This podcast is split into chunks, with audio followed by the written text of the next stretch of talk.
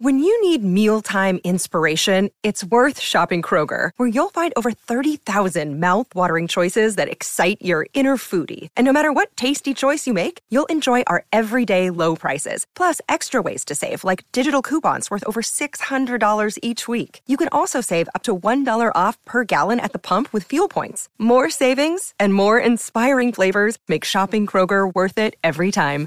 Kroger, fresh for everyone. Fuel restrictions apply. Another day is here, and you're ready for it. What to wear? Check. Breakfast, lunch, and dinner? Check. Planning for what's next and how to save for it? That's where Bank of America can help. For your financial to-dos, Bank of America has experts ready to help get you closer to your goals. Get started at one of our local financial centers or 24-7 in our mobile banking app. Find a location near you at bankofamerica.com slash talk to us. What would you like the power to do? Mobile banking requires downloading the app and is only available for select devices. Message and data rates may apply. Bank of America and a member FDIC. This podcast is part of the Robots Radio Rocket Club, a program designed to help all podcasts reach their full potential. For information about joining the Robots Radio Rocket Club, check out robotsradio.net.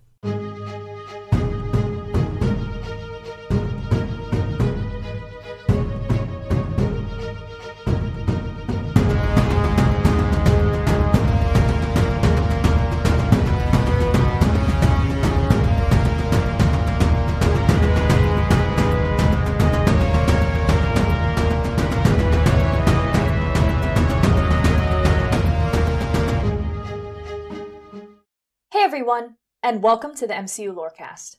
I'm Captain Shenko. And I'm Psych88. And for the third iteration, we are once again entering the wall crawling, web slinging, amazing world of Spider Man. But this time with a different Spidey. We're reintroducing our Tom Holland Spider Man from the end of the last film. Well, not the last film, the end of the Avengers. Yeah, I, I feel like we are finally bridging the gap that was between Maguire and Garfield in terms of both of both sides of Spider-Man, Parker and Spidey. Honestly, I love Tom Holland's Spidey uh, uh, and his Parker immensely. So I I'm real excited to get into this. Uh, I'm sure a lot of listeners have been uh, waiting on the edge of their seats for us to finally cover um, the the movie that took probably the most amount of paperwork to ever happen. Yeah, this I'm sure this was a logistical nightmare for someone to figure out, but we're finally here and Spidey is back with the MCU for a couple of films. Uh, for now, for Sony let didn't let him borrow it.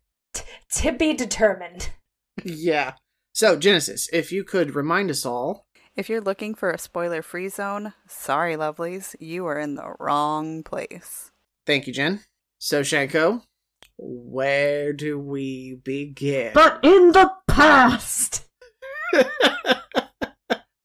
not the so distant past this time though because our main guy is not so old. But following the Battle of New York in 2012, there's a salvage company. They're contacted to clean up the city after all of the events of the first Avengers film. You know, the Chitauri aliens coming out of the portal, mass destruction to the city, Ross's complaints about property damage, not Mhm. heard. Anyway, and then people in suits show up, which I'm I'm not gonna lie, like hundred percent, I'm not even certain that Toomes and his guys should have been awarded a contract by the city to clean this up to begin with. yeah, that seems a little sketch. Yeah, like the guys in suits should have been on top of this from the get go. Because at the time, Shield is still standing. Shield should have been basically quarantining off New York City for six months. Mhm. And they've been on the scene really quick in prior films. Y- Yeah, precisely. And something we'll cover uh, when we do the Shield uh, seasons. Um, you know, you don't know what diseases or how d- alien tech works or, or any of this stuff. So it just shouldn't have been left to a group of guys w- with a couple of dump trucks and, uh, you know, a large uh, excavator or anything. Like, This is not a civilian job. like yeah the guys in suits they come over and they they screw toomes like there's just no getting around it but in all honesty i don't believe he ever should have been there to get put into that position. But then we wouldn't have a movie. We wouldn't have our leaping off point or the, I guess, the keystone moment for our eventual villain because in retaliation for getting shut down and losing everything his contract, his money he says, let's keep all this stuff that we've already picked up because we can sell it, we can use it for advanced weapons, and eventually he makes himself a vulture costume. Yeah.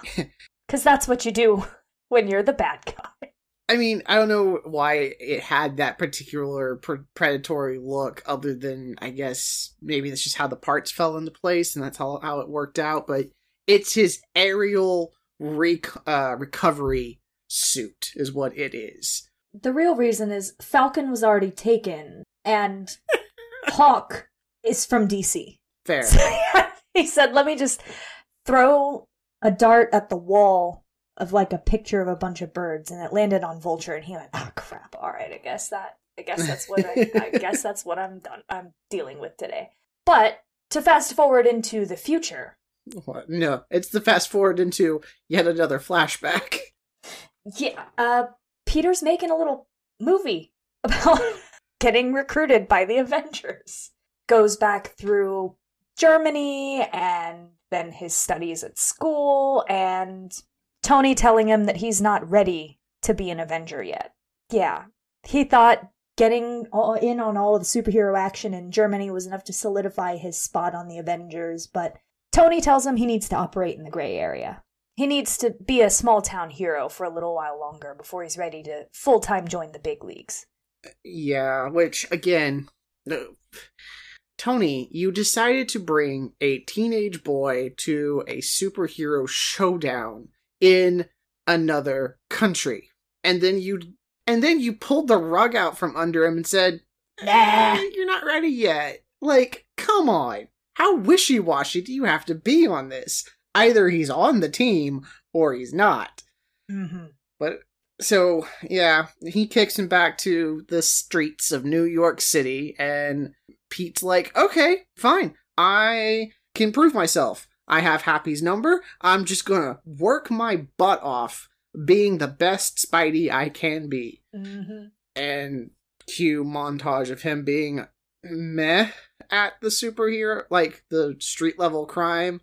He catches some people, he doesn't others, he makes a mess of things. We get our Stan Lee cameo very early in the movie here in comparison to his other movies. Mm-hmm. Um it's just and oh man, the, the like the screen of him talking to Happy and how absolutely 100% one-sided that is was just depressing. And it's like it- it shows both his optimism and his hope and also kind of how he doesn't get like buddy no one's taking you seriously you should just just stop I don't know. His, his good buddy Ned was pretty supportive. well of course ned was because as soon as he finds out he's like oh my god please i want in because you don't know what you don't know you're missing out on until you're in the thick of it He needs his guy in a chair. I want to be the guy in the chair. So, during all of his crime fighting activities, he comes across one of Toomes' associates, the Shocker, and Schultz selling weapons to someone who would be very familiar to anyone who has seen Spider Man Into the Spider Verse, or anyone that's a fan of, of Miles Morales, Aaron Davis. It was cool to see this little character cameo. It lets us know that Miles is in universe somewhere. Yeah, it was it was put in so that they had a back kind of a backup plan. Mhm.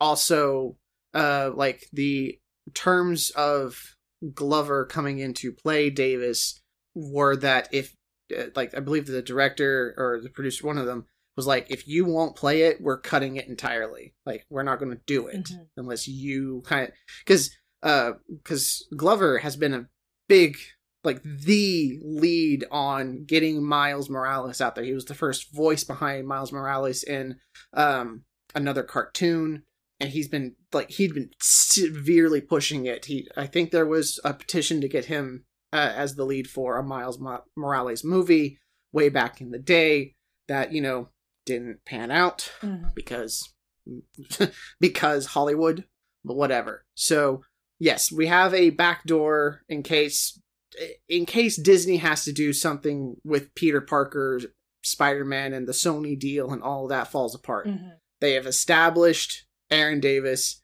and later he mentions a nephew. Mhm. Done. We can we can hop from there if necessary. Exactly. They gave they gave themselves an out there and also a cool cameo for fans of the series. Uh, Peter ends up saving Davis and then gets caught by Toomes and dropped in a lake because he gets tangled up in the parachute built into his suit because guess what? He still doesn't know everything that is going on with his suit. And Tony has been using his suit to monitor Peter as Spider Man and warns him against trying to further involve himself with those criminals. Uh, Toomes then kills Bryce and dubs Schultz the Shocker. Probably the, the funniest little bit that ended up kind of being a throwaway, but you're the Shocker. Now you're the Shocker.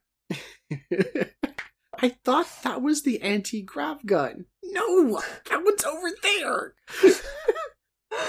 So Uh, Peter and Ned study the weapon, remove the power core, and then Cause that was smart. yeah, just totally mess with with tech that you you found after breaking up a, a criminal weapons deal. Smart, but they find a tracking device. Uh, or sorry, a tracking device on Schultz leads them to Maryland, where Parker ends up using the decathlon team kinda as a cover, but also to bail them out because he's actually still one of the smartest kids at his high school, balancing school life with superhero life. Yep. So he accompanies them to DC for the tournament, and Ned and Peter start messing around with the Spidey suit and unlock a bunch of new features. Ned wanted to be the guy in the chair. This is what the guy in the chair does. He hacks into a highly uh, restricted experimental suit and manages to turn off all the safety features and the tracking device and all of that. I, you know, the basics. How I, don't know. They are depicted as smart, but smart only gets you so far. I feel like, especially when it comes to um, things like computer programming, languaging, and hacking. It's not just a mash the buttons and oh hey, the screen lights up green. Yeah, but immediately Peter tries to stop uh, another weapons bu- or like a another weapons bust. So he ends up trapped inside the truck containing the weapons and gets locked inside a vault and misses the first leg of the decathlon. He misses the whole damn thing. Yeah, uh, it sucks for him. He went there to help them out. Luckily, his friends are pretty smart and still clinch it, but without their buddy Peter because he was locked inside a building. Uh, talking to his new AI assistant and trying to figure out everything that's going on inside the suit because he disabled the training wheels. yeah. Congratulations on completing this rigorous and 186 course program. Now, would you like to initiate insta kill mode? Ah, No. Nope. Nope. So eventually he discovers that the power core that's been stolen is actually a very unstable grenade left behind from the Chitauri attack. And it happens to be in the Washington Monument. And his friends are there because plot.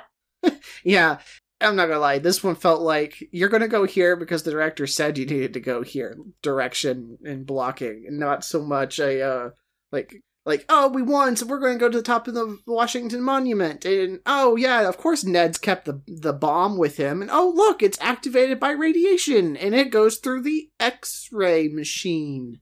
Oops. Uh, well.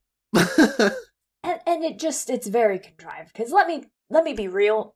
When you go on a school trip to Washington D.C., they don't take you up the monument. They say, "There's the Washington Monument. Now get back on the bus." And they take you around to things that are easy to contain you at, like museums and parks where they can keep an eye on you. They're not sending you up an elevator with one chaperone. That's a recipe for disaster when you're dealing with large groups of children. and even older teenagers. Uh-huh. Let's be real; these are still teenagers. They don't. They don't. The the listen. Decision making is not on their high list of priorities. Ned with a bomb. No. I mean, we had we had one chaperone. He's missing a student for the event that that student is supposed to be at. The whole thing should have been shut down. An Amber Alert should have been put out for Peter Parker almost immediately. Like there is nothing about Parker's absence from the the thing that should have been okay. And yet, oh, you just show back up after your classmates almost died and they get saved by Spider Man. How convenient.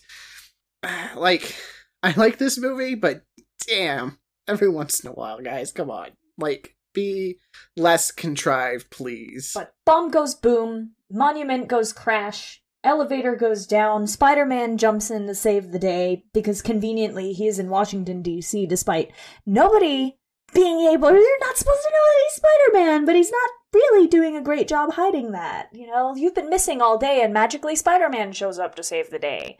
Uh huh. yeah. Anyway, he ends up saving his friends, including his little crush Liz, and a couple days later, on the ferry in Staten Island, another another weapons deal. And unfortunately, in trying to intervene, Peter causes even more catastrophe. And he was convinced that Tony wasn't listening, but guess who shows up to clean up the mess? hmm Just Tony Stark. He was used to getting empty suits, but Tony's really here this time, and he's not here just to save the day after Peter totally wrecked the day. He sends Peter packing in less than fashionable fashion. He takes back the suit, and Peter is very, very naked on the Staten Island ferry. Tony gets him a very oversized t shirt to wear home, and Peter has to explain to Aunt May that he lost the Stark internship. Peter has to try to adjust to life not being Spider Man, and he returns to high school, and homecoming's coming up. And he's gonna ask his crush Liz, even though Liz doesn't know that he's Spider Man. She still thinks he's cool, though, I guess. And she does say yes. So on the night of the dance, Peter goes to pick her up, or rather, be driven to prom. and guess Yeah, who? homecoming. Yeah. or- yeah, homecoming. Guess who loving dear old dad is to his good little crush Liz in more movie shenanigans. It's our one and only bad guy, the vulture, Toomes. Who, in a single car ride, figures out that Pete is Spider Man. Take it takes him ten minutes to do what basically none of Peter's classmates had been able to do basically all school year. Thought he was supposed to be in a school full of geniuses. Hmm. Anyway, uh, Toomes is planning his final heist. They're gonna hijack a DODC plane transporting weapons from Avengers Tower to the new HQ in uh, upstate New York. Peter leaves the dance, puts on the proto suit that Tony made fun of, and races off. Toomes told him he should just ignore what's going on and go to the dance with his daughter and forget what he's seen. But Spidey can't do. He's ambushed by Schultz, but defeats him with the help of his good friend Ned, his guy in the chair. And then he has his big showdown with Spider Man and Toomes, destroying all sort. They're just making chaos. This fight, big CGI fight, lots of explosions. I, I don't know what else I can say about it really. It was a it was a Spider-Man fight. It was a it was an above reality, high flying, high action, high CGI Spider-Man fight. It was awesome. Go watch the film. right. After the fighting ends, Peter spares Toomes' life. After the vulture suit explodes, he leaves Toomes for the police, along with all of the cargo that was stolen. And after he's arrested, Liz has to move away. Yeah, like life goes really bad when your parental figure is found out to be a supervillain. You you have to you have to leave. There's no going around that. No, and and jeez, that it's I mean that sucks. your dad's you had she had no idea either. It's not like the family was in on it. No, yeah. He was playing the role of good dad who provides for his family while committing murder and major crimes on the side. Afterwards, Peter ends up making a decision that might shock people. Tony invites him after his valiant efforts against the Vulture to join the Avengers full time, but Peter declines, and Tony tried to convince him that he lied about the crowd outside and all the press waiting to meet the newest Avenger, Spider Man. And Happy's got an engagement ring on deck because they're gonna go with Plan B because Peter wants to stay a friendly neighborhood Spider Man. So we get our, our official Tony and Pepper are they're they're tying the knot, and I'm happy for them. Yeah, which I mean, if we're looking at the uh, relationship of Stark and Pepper, the last time we left off with them was in Civil War, and they weren't together, or they were on a break. They like stuff had happened. It's a very unclear. But now here we are at Spider Man, and everything's fine, and we're going to get married. I want to know what happened in the interim. yeah, I would really like to know how we got from Civil War to Homecoming on that front. Just just a little bit, a little bit extra to kind of fill in that gap would be like great. And then Aunt May finds out that the Stark internship is a little bit more than some funding for some science projects. The Stark internship was a lie. and then, of course, per Marvel usual, we've got a couple of end credit scene. In the mid credits, we see an imprisoned Gargan approaching Toomes in prison and wonders if if Toomes knows Spider-Man's real identity and Toomes lies for Peter. Yeah, I always wondered why. I, I, I always really wanted to know why, and I felt like that should have built up into something, which is what they were. That's the whole point of this this stinger uh, mid credit scene here is that it's supposed to start setting up the Sinister Six. We've got we've got the Vulture talking to the man who would become Scorpion. Like th- this is finally coming together for one of the biggest villain team ups in Marvel's uh, repertoire is the Sinister Six. But Toomes, for whatever reason, maybe he feels that he owes Parker something. His, you know, he's got some debt to pay him. So by not routing out who Spider Man is, he is repaying that debt somehow. Mm-hmm. And our end end credit scene is a callback to the cringy gym video from earlier in the film of our guy Cap. I'm here with your Yeah. friend, with my friend, the gym teacher. Yeah, we don't we don't need No. to talk about that. No, no, no. yeah. But yeah, that's it. I mean, it was a good first movie for our new Spider Man. It was a great, great standalone film. It had some great action. The CGI is finally up to par with the modern day for the most part. I had very few complaints about it, really. Uh, I loved Michael Keaton as the Vulture. I thought he did a fantastic job bringing a really creepy and, and sinister vibe to the character for sure.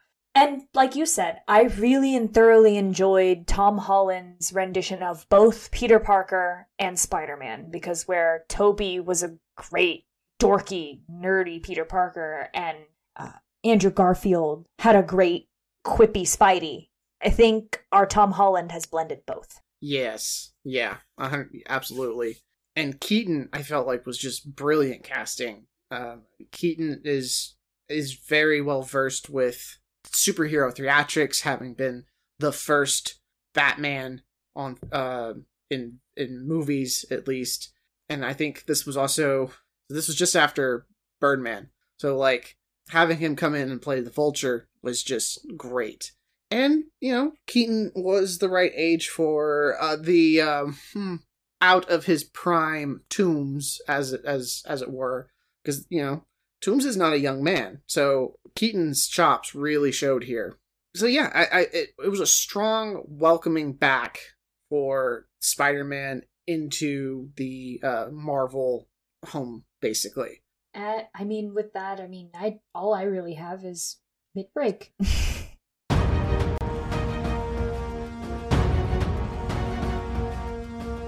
All right. Welcome to the mid break. We'd like to thank everyone that has stuck with us this long and being a part of the Patreon. Uh, you too can join in on the fun by joining up via the link in the episode description.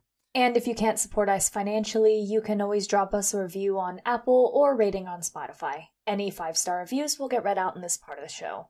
We don't have one this week. Show us some love, guys. Drop some reviews. We really want to hear from you and get some feedback on what we're doing and what you want to hear. Yes, and if you want to chat with us directly, you can always hit us up on Twitter, Insta, uh, the Facebook, and or the Robots Radio Discord, where we have a channel specifically for the show. A link for the Discord will also be in the show description.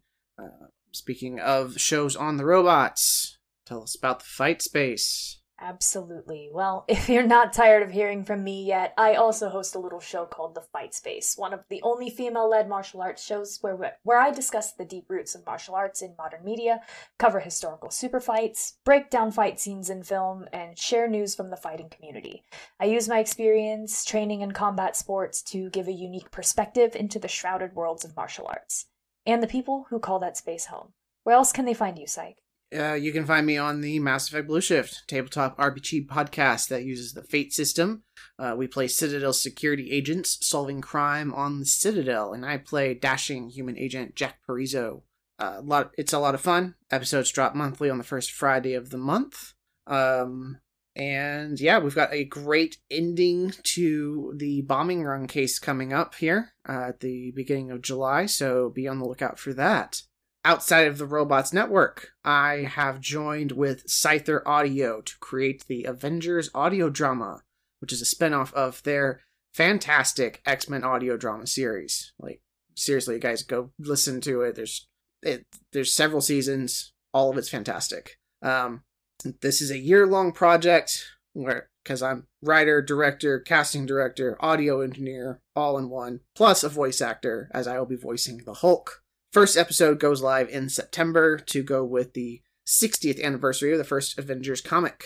Uh, if you have any more questions or you want to uh, audition, uh, please email Avenger Audio Drama, all one word, at gmail.com.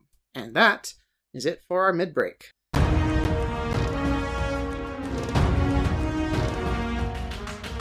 Okay, so let's talk some characters. First, we have uh, Liz Toomes, which we're going to very liberally just call this Liz Allen from the comics because uh, Vulture has children, but it's a son. Uh, he has a granddaughter, we'll talk about in a minute, uh, but he doesn't have a daughter named Liz. Uh, but there is Liz Allen, uh, introduced in an anonymous cameo in Amazing Fantasy number 15 in August 1962 she was named a year later in Amazing Spider Man number 4 by Stan Lee and Steve Ditko. After the characters graduated high school in Amazing Spider Man number 28, which would have been September 1965, which tells you how long they were in high school, uh, we don't see her again for over a decade. Uh, when she comes back, she's a stepsister to uh, Molten Man, um, real name uh, Mark Raxton. She goes on to become the wife of Harry Osborn and has a son with him, Normie. There's a lot of tragedy in Liz's life, uh, whereas, like right now, currently, she has become bonded to a Carnage anti venom symbiote hybrid, calling herself Misery. And she is also the CEO of Alchemax, which uh, several astute listeners will know that as a an important chemistry uh, facility company in the Marvel Universe, especially con- pertaining to uh, the future Spider Man. Next, we have Aaron Davis, introduced in Ultimate Comics Spider Man number one in November 2011 by Brian Michael Bendis and Sara Pichelli. He is the uncle to Miles Morales, who does go on to become Spider Man in that Ultimate Universe after Peter died again. like, unfortunately, Ultimate Peter could just not catch a break. He dies young. It's not. He's not a uh, young adult or anything. I don't think he could drink by the time he died. So, so yeah, it's Ultimates is kind of sad overall. Yeah, we, we we only talk about the good things that came out of the Ultimates, like Miles Morales. Like Miles Morales. Um, initially, Aaron Davis here is a much like Uncle Ben, uh, only he's a more exploitive, manipulative character, and he dies in a fight as the Prowler from the Ultimates. Um, he is later brought back to life after the timelines merged at the end of the Secret Wars, uh, which was the aftermath comic to the Age of Ultron. So here we are. We're starting to kind of come full circle to some of the things I've talked about beforehand.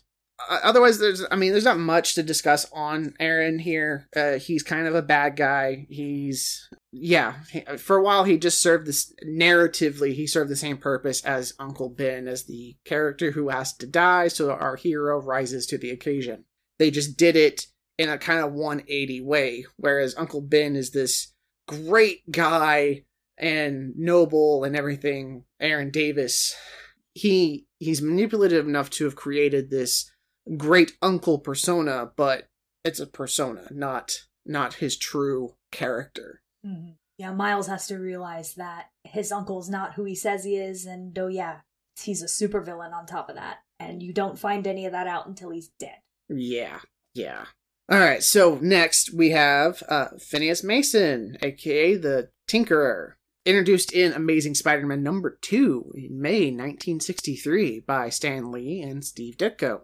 Uh, in the beginning, he's a two-bit campy villain. Uh, he runs a you know 1960s Radio Shack basically as a front company to uh, uh, blackmail politicians by bugging their devices they bring in and stuff. It's, I mean, it is low level stuff, and he doesn't present much of a threat to Spidey. I would say he still doesn't present much of a threat. He has uh evolved the scheme, as it were, using his genius level intellect. Because if you are anybody in the Marvel universe, you have a genius level intellect at some point. Um, and he he kind of becomes the go-to for tech super criminals. Like he he's a re- very good repairman. He's on call for several of the big names, um, stuff like that, and he's just kind of hopping about right now. Um, I would really like to see what the MCU plans to do with the version they have introduced here.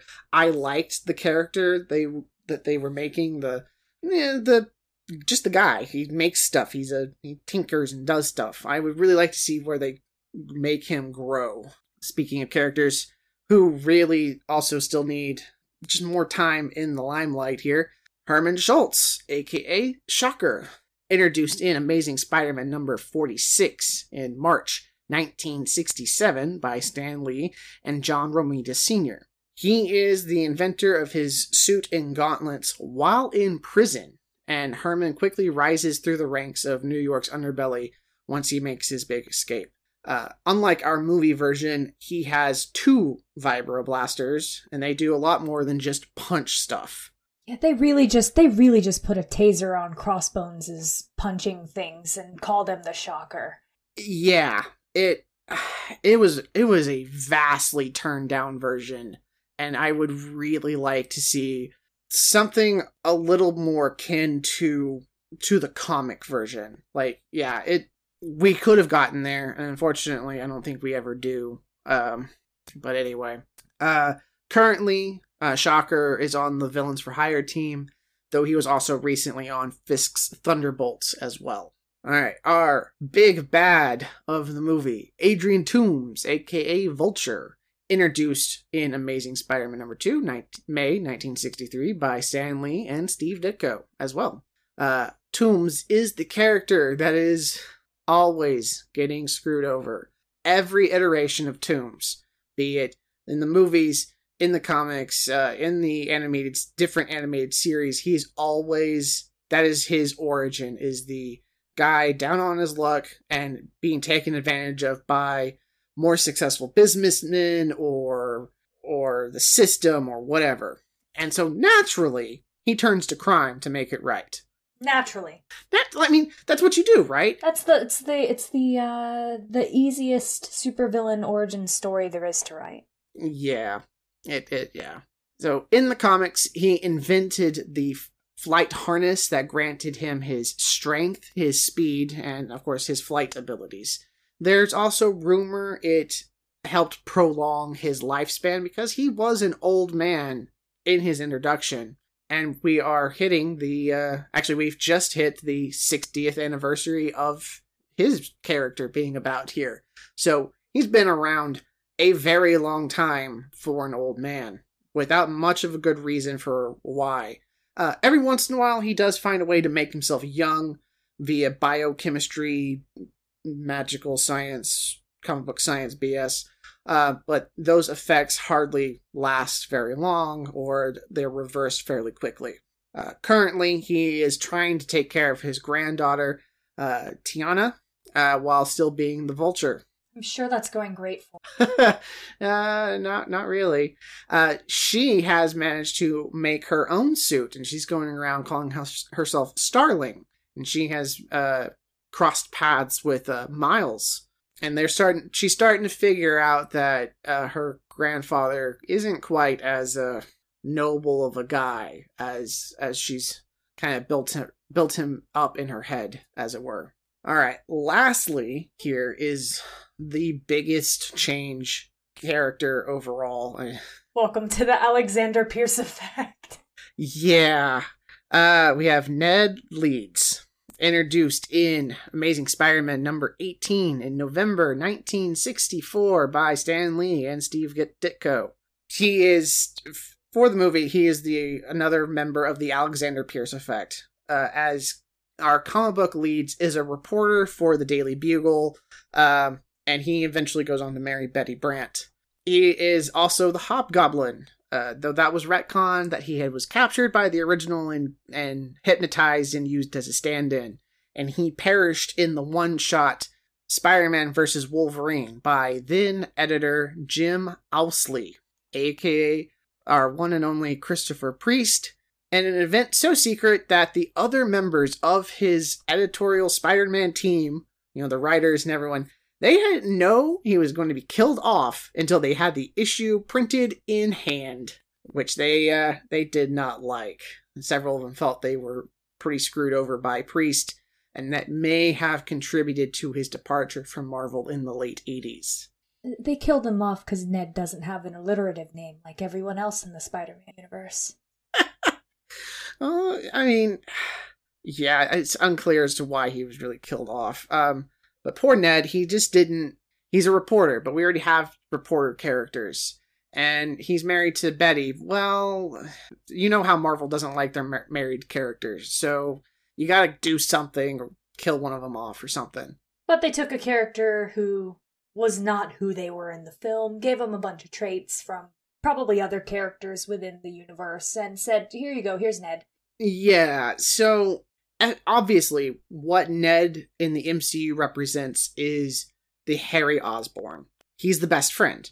But as we've just done two Osborn heavy, I'm not going to call both of them trilogies, but Osborn heavy arcs, and uh, they probably couldn't get the rights for some reason between them and Sony and, and all that, so they had to leave Osborn oh, off. They just couldn't mess with him and I think he was a perfectly fine stand-in. I enjoyed his chemistry with I enjoyed Jacob Batalon and Tom Holland's chemistry and they brought that over to the characters. And I think another notable mention as far as that goes it's got to go to Tom Holland and Zendaya. I think I put them even just a little bit above Andrew Garfield and Emma Stone. Yes, um, and we get way more Holland and Zendaya in the next one, which we will talk much later. But uh, like Holland's chemistry with everybody was just phenomenal. Um, all around, the chemistry amongst the entire cast here was really good. I mean, Keaton's chemistry with his crew, and you can, you know, feeling the tension with the the one upstart Bryce and how he just kind of does whatever he wants, however he wants, because well, I'm on a supervillain team. If I uh if you fire me, boss, uh Yes, uh, I guess I guess I can get a sweet prison deal for turning you in, yeah? like, uh, yeah, dead. Um, just, and all the other characters as well. It's just, it came together so well. And it's one of the reasons why it's so well liked, even, even with its, uh, some of the uh, more contrived writing aspects of the movie itself. Yeah, I mean, if, if contrivances are my only grievance with this film. There are worse places to be when you're in the MCU, and that's that's for certain. I liked this one. I enjoyed the casting, I enjoyed the script, and I was happy to see them bringing Spidey into the fold, at least for a little while. Oh yeah, uh, and that that is it for for my stuff here. Um, so uh, do you have any final thoughts? That's all I have for this week. Where are we heading next time? We are sticking with the bug people, and we're going to pick up uh, Ant Man and the Wasp next week as uh, we start moving into the tail end of Phase Three. Very exciting. I'm looking forward to it. Yeah. All right. Well, have a great night, everyone. We'll catch you next week. Night, everyone. As we all know, when it comes to making a movie, there are a lot of people working behind the scenes to make that movie magic happen. And it is no different when making a podcast. Welcome to the credit section of the MCU Lorecast.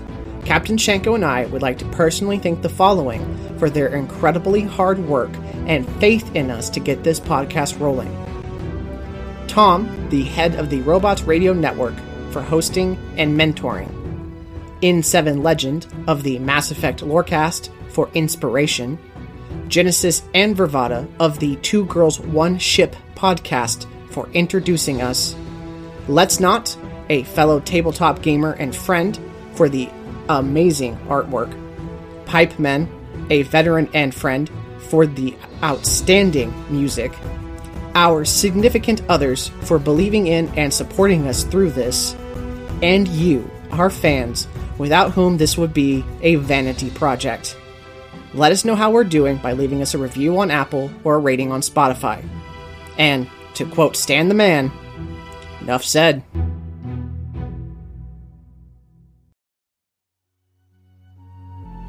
Hi, I'm Aaron, And I'm Ariel. and we're the hosts of the Legend of Zelda Lorecast, a podcast about all things Legend of Zelda, from Aryll to Zora. And all the fun things in between. If you're ready to dive deep and learn more about the Legend of Zelda lore and everything surrounding it, come join us on Legend of Zelda Lorecast. You can find us on Apple iTunes, Spotify, Google, or wherever else you get your podcasts. We hope to see you soon.